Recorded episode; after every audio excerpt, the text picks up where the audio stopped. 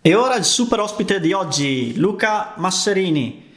Tante le sue passioni, passioni che si sono tramutate in lavoro, quindi corsi mountain bike con la Gravity School, e gli inizi proprio con tutto mountain bike, 365 mountain bike, ma lasciamo parlare Luca e sentiamo un po'. Luca, intanto ciao, eh, vedo una bella maglietta dannata, descrivecela un po'.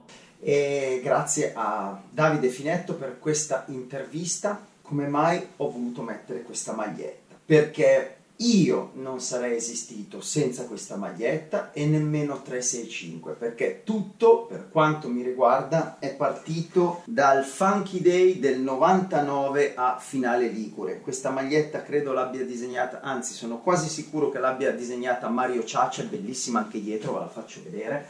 E questa raga è la storia da dove siamo nati tutti Visto che hai tirato fuori eh, un po' di Amarcord, raccontaci un po' i tuoi inizi, da, da dove è nata la passione per la mountain bike.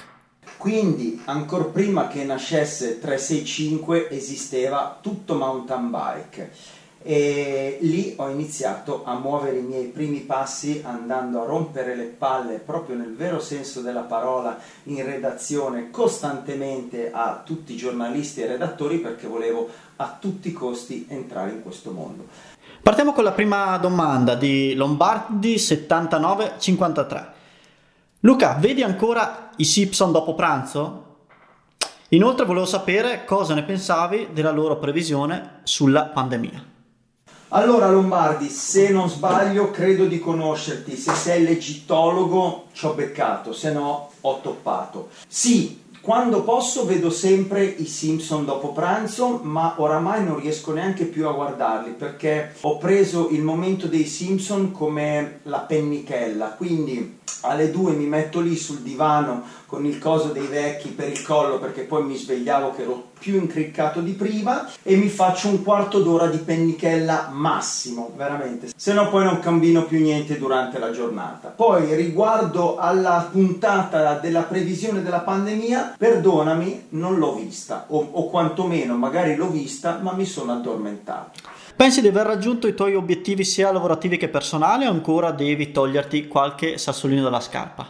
Bella domanda Alex non mi metto troppo stress su queste cose. Credo di essere veramente un freerider nella vita che prende quello che c'è da prendere in quel momento e che sfrutta le occasioni che ci sono da sfruttare in quel determinato momento. Quindi ehm, sicuramente c'è qualche desiderio che ho ancora, però tutto quello che ho sempre voluto fare l'ho fatto. E tutto quello che mi si presenta davanti agli occhi in quel momento magari apro gli occhi e dico caspita questa è una cosa che voglio fare. È capitato con il discorso della Gravity School e dei kids. Ho sempre avuto il pallino di ampliare quella che fosse l'offerta della Gravity School anche ai bambini. Poi per una cosa, per un evento che mi ha portato a fare una riflessione, mi ha portato a conoscere altre persone e mi ha fatto conoscere il mondo dei, dei kids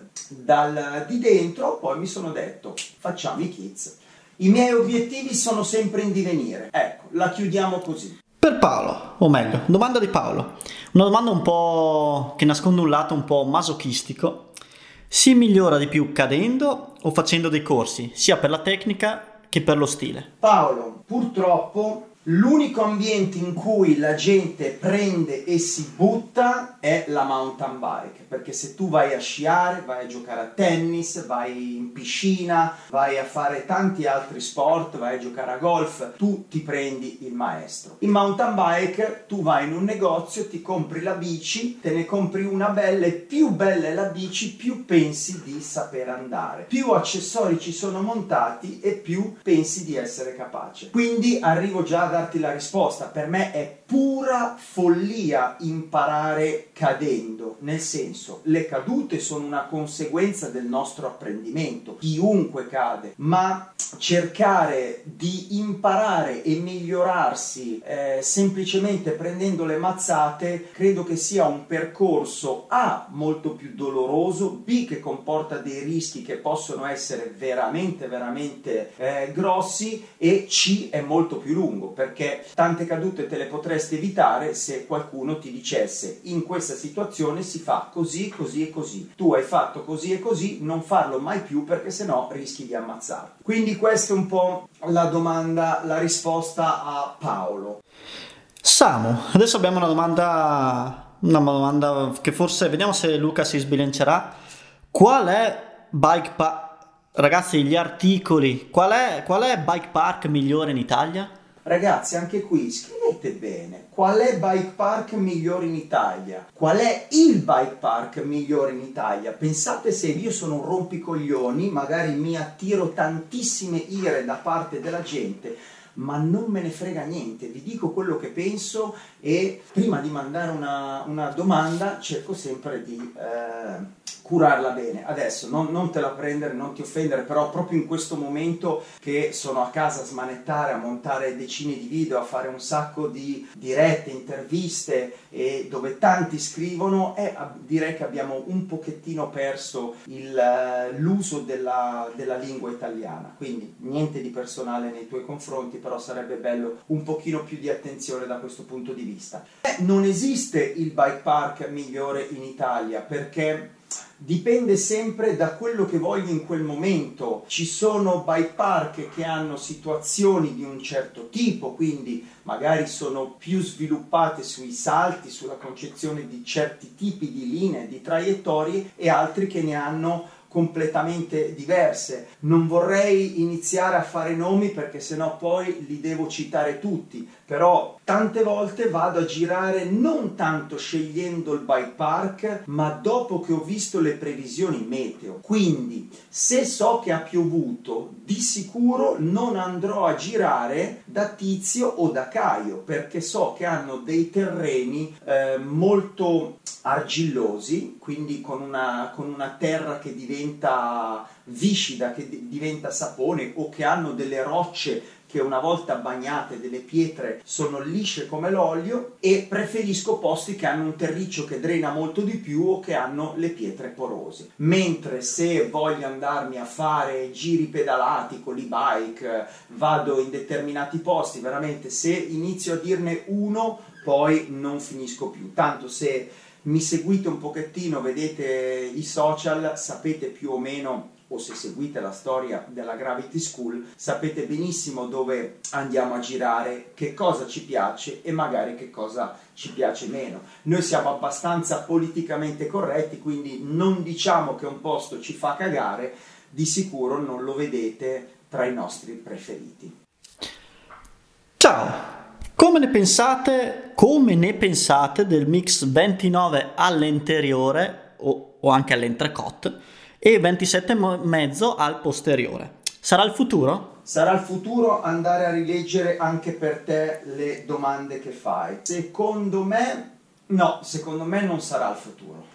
No, ci sarà o zuppa o pan bagnato o quindi o 27,5 o 29 e, o comunque ci sarà questa versione 27-29 sulle e-bike un po' pesantine quindi che ci sta ad avere una gomma come le moto che hanno la gomma davanti, la ruota davanti più grande ma più sottile, quella dietro con un diametro più piccolo e la gomma, lo pneumatico più grosso. Quindi magari per certe categorie. Io a livello proprio mentale non sono un fan della ciabatta e della scarpa, anzi se devo dirti la verità è una cosa che non farei mai, ma proprio per eh, delle delle manie mentali mie, cioè devo avere degli schemi ben precisi, ben ordinati e il fatto che io mi debba portare in giro magari due camere d'aria, che poi non è vero perché io nella 29 ci metto benissimo la camera d'aria da 27 e mezzo, ma pure da 26 senza nessun problema,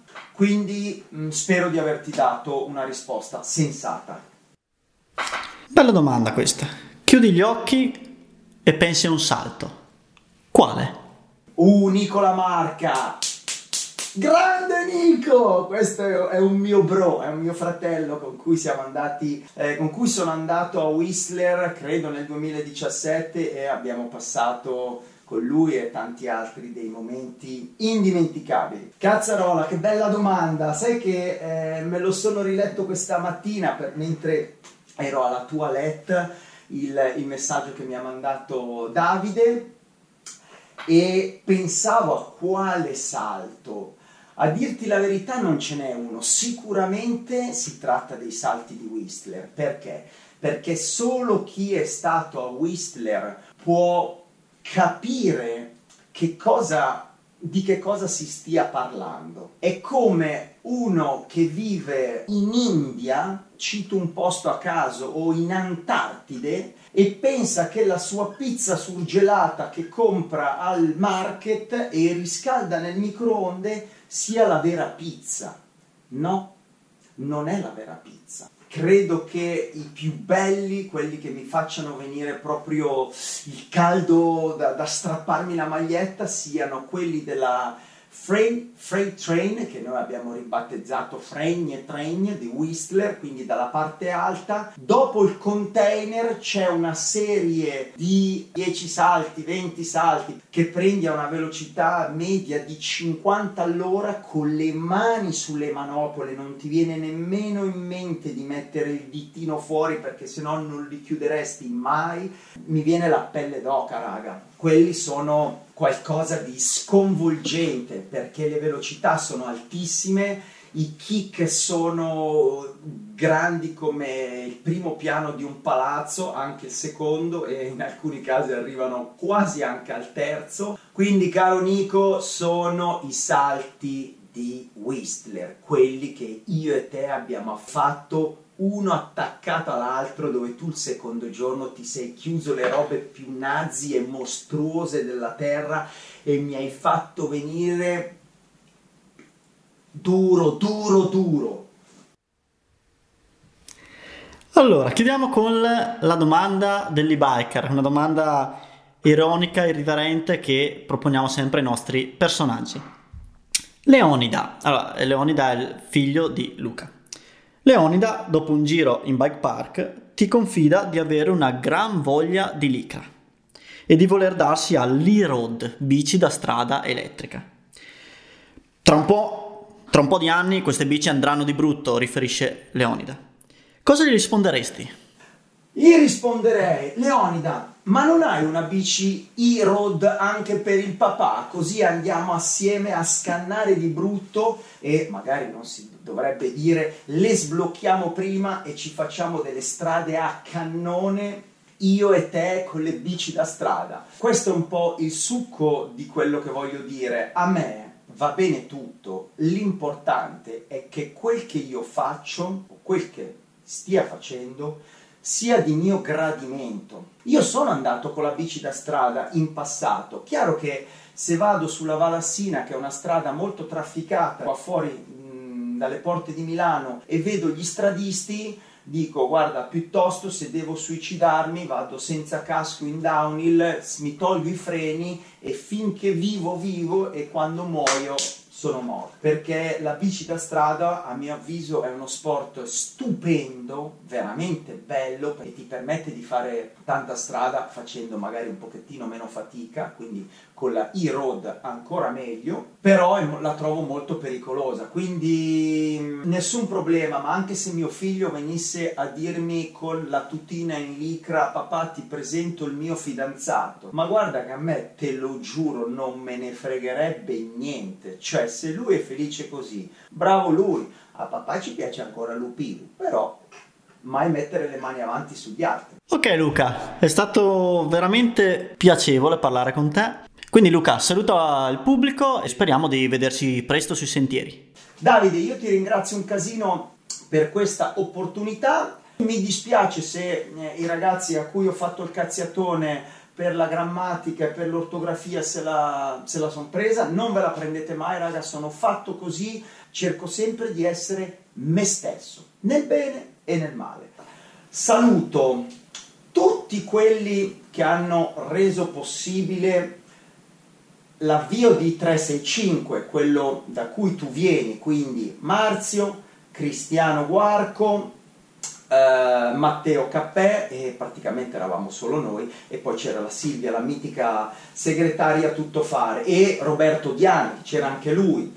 È stata un'esperienza stra, strafiga perché avevamo voglia di fare qualcosa di indipendente completamente, non dico diverso da prima, però metterci ancora più passione rispetto a tutto mountain bike con una spinta ancora maggiore.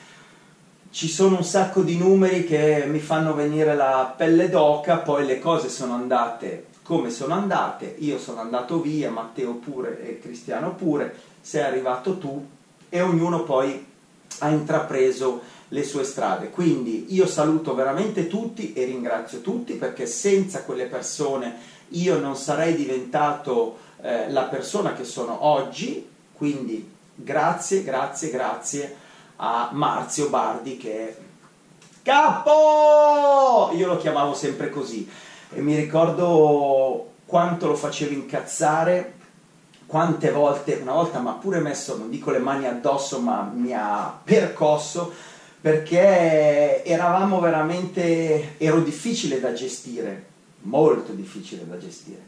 E lui si incazzava di brutto, però io direi che grazie a quelle incazzature io sono riuscito a mitigare un po' la mia personalità e sicuramente l'ambiente della mountain bike italiana è riuscita ad avere un'impronta un po' più freeride, un pochino più aperta.